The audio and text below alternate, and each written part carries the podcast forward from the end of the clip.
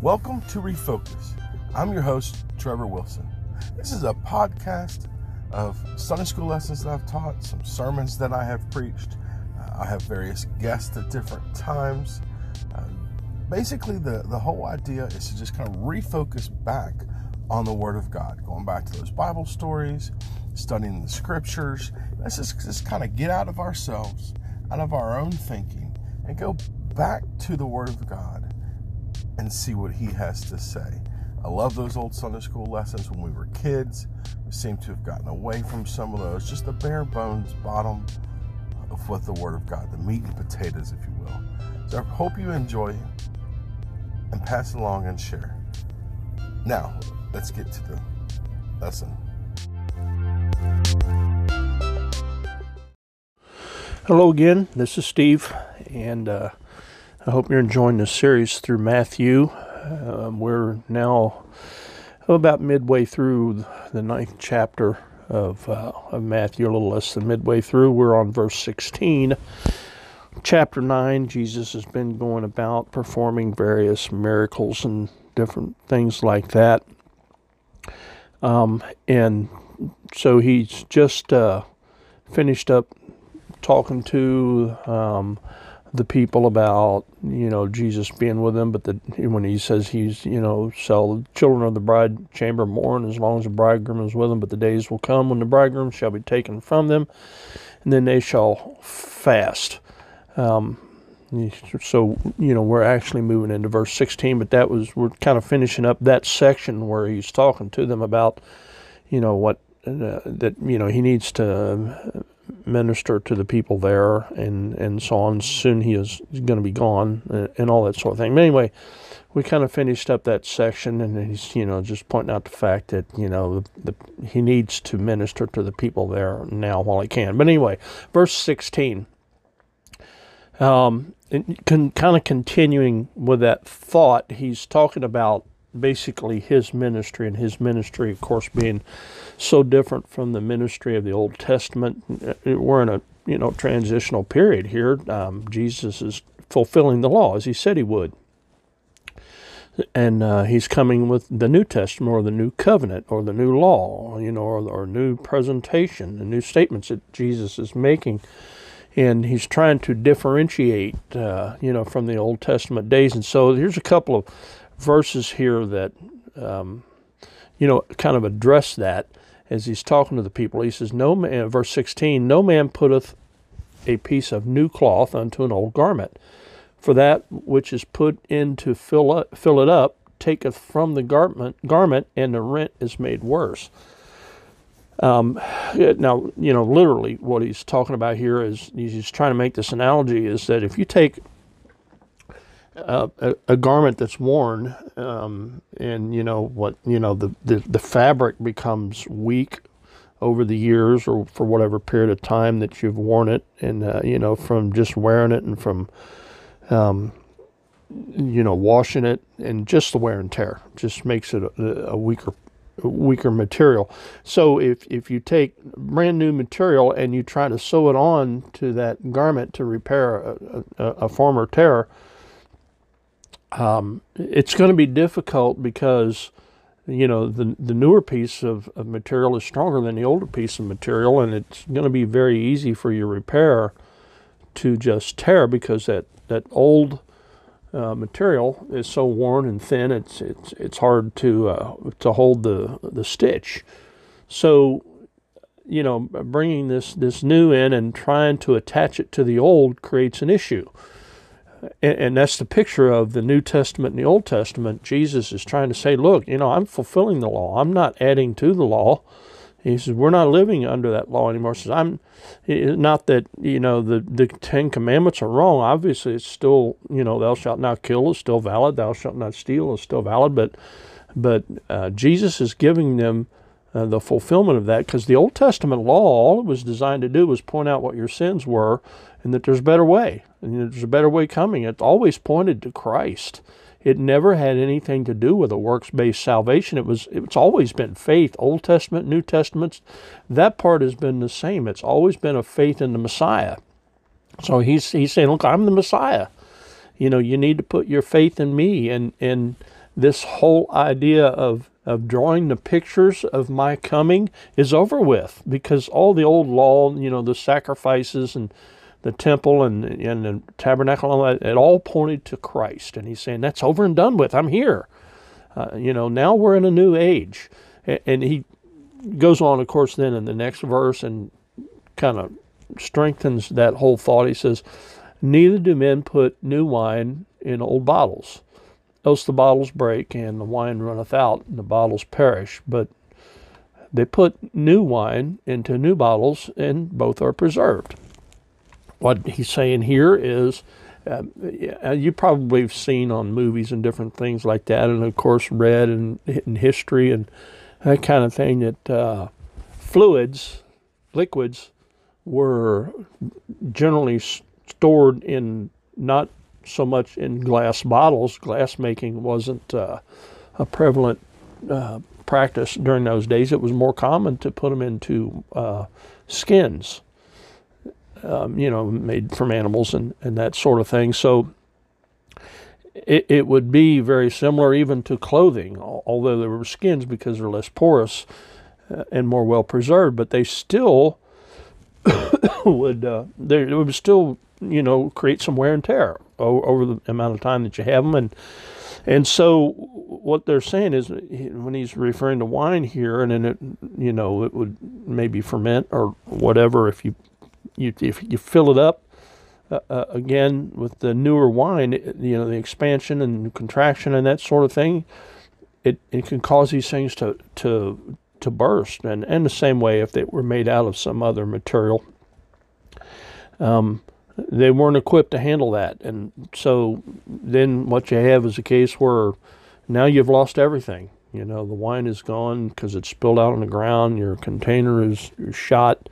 It's no good anymore. So he you know, the message that he's trying to give them is that, look, you can't take the new salvation that I'm bringing you, the new covenant, the New Testament that I'm sharing with you, faith in Jesus Christ and Him alone.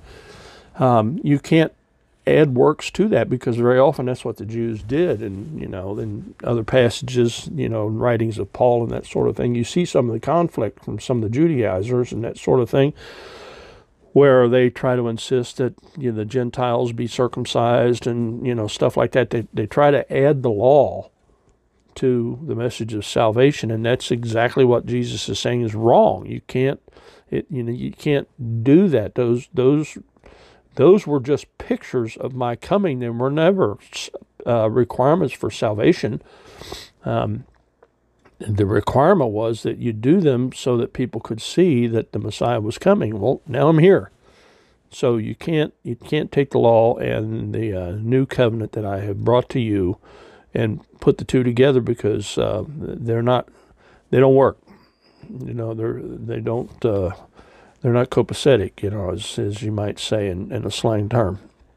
So, as he's going along, as we're moving into verse 18, he's going along. Of course, this crowd is gathering and following him around because he's doing these miracles. And so he gives some instances here through the rest of the chapter of people that have come to him for, you know, healing or whatever it is that they're desiring.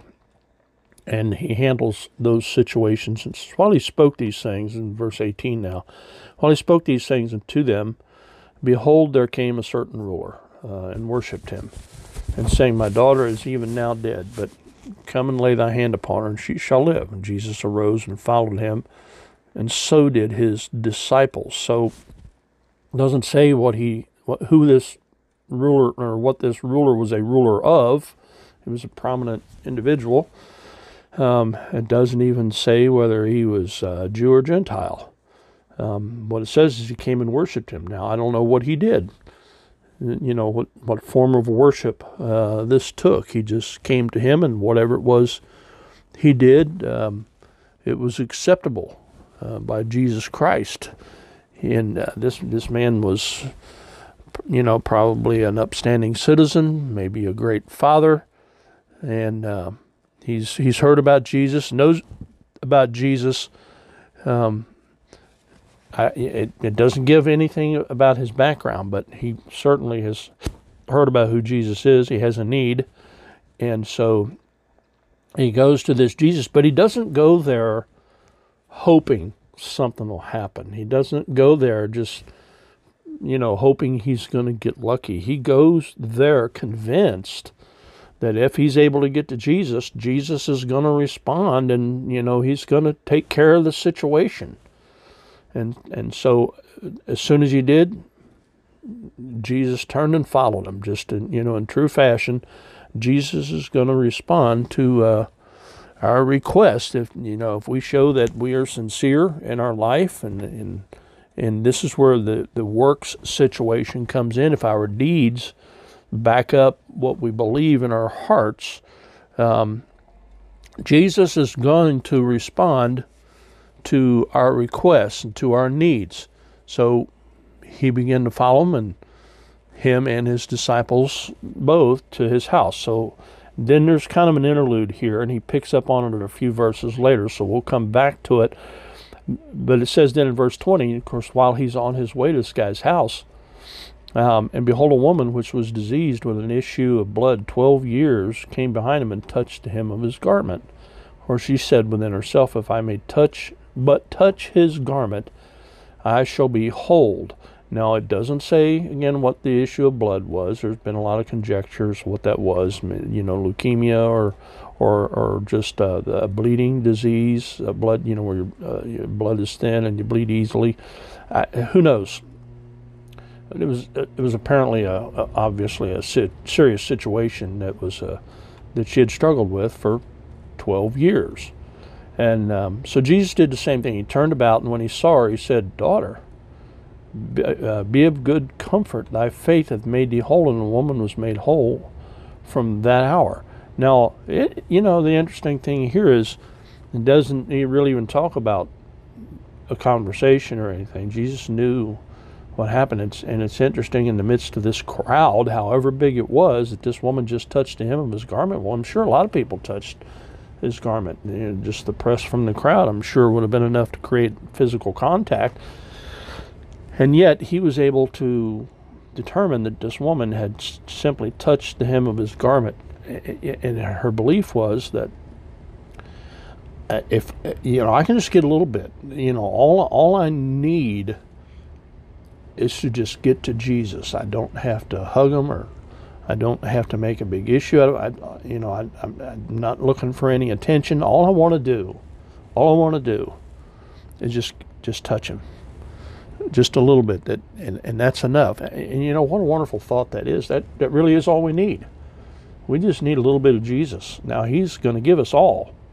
But if we just are of the opinion, you know, the belief that, look, all I need is just to touch the hem of his garment, that's life-changing. That makes everything good. That changes everything we do and everything we think about, just to touch the hem of his garment. And don't you wish we could be that way about so many things? You know, what a glory it would be. So anyway, that's what happened. So now we come back to the ruler as he comes to his house. Verse, where are we at? 23, and when Jesus came into the ruler's house, saw the minstrels and the people making a noise, he said unto them, Give place, for the maid is not dead, but sleepeth. And they laughed him to scorn. It's a shame that the world does that. And we're not talking about just the healing. And boy, I could really go on a long tirade about faith healers and that sort of thing, because I think they're the ones that generate this mockery, because people see through it. People know when it's not genuine. But again, I'm not going to get a whole lot into that, at least not at this point, maybe somewhere else. But they're mocking. They're mocking Jesus. They're mocking, and they do just, you know, even they just mock Christians just for believing in Jesus. So, you know, that's what we're up against in this world. So anyway, then in verse 25, but when the people were put forth, he went in and took her by the hand, and the maid arose, and the fame hereof abroad, and the fame hereof went abroad into all the land. And when Jesus departed, well, I'm probably not going to have time to get into this thing about the blind men, so I'll probably stop there. But obviously, everything Jesus does becomes well known. How people receive it varies, but think about this. Here's a man that lived roughly 2,000 years ago. Look at the impact he's had and still continues to have. Tell me who can even compare to that. Name one person. Name one group of people. Name even a whole nation that has had the kind of impact that this one person has had. The very Son of God, who comes and ministers for basically publicly for 3.5 years, roughly, and is still influencing lives all around the world today. There's no following like the following of Jesus Christ. Never has been, never will be. Boy, I'm looking forward to the day that he comes back and we get to go be with him forever, aren't you? Amen. We'll close out there and we'll pick up later, in verse, where are we at? Verse 27. Thank you. God bless.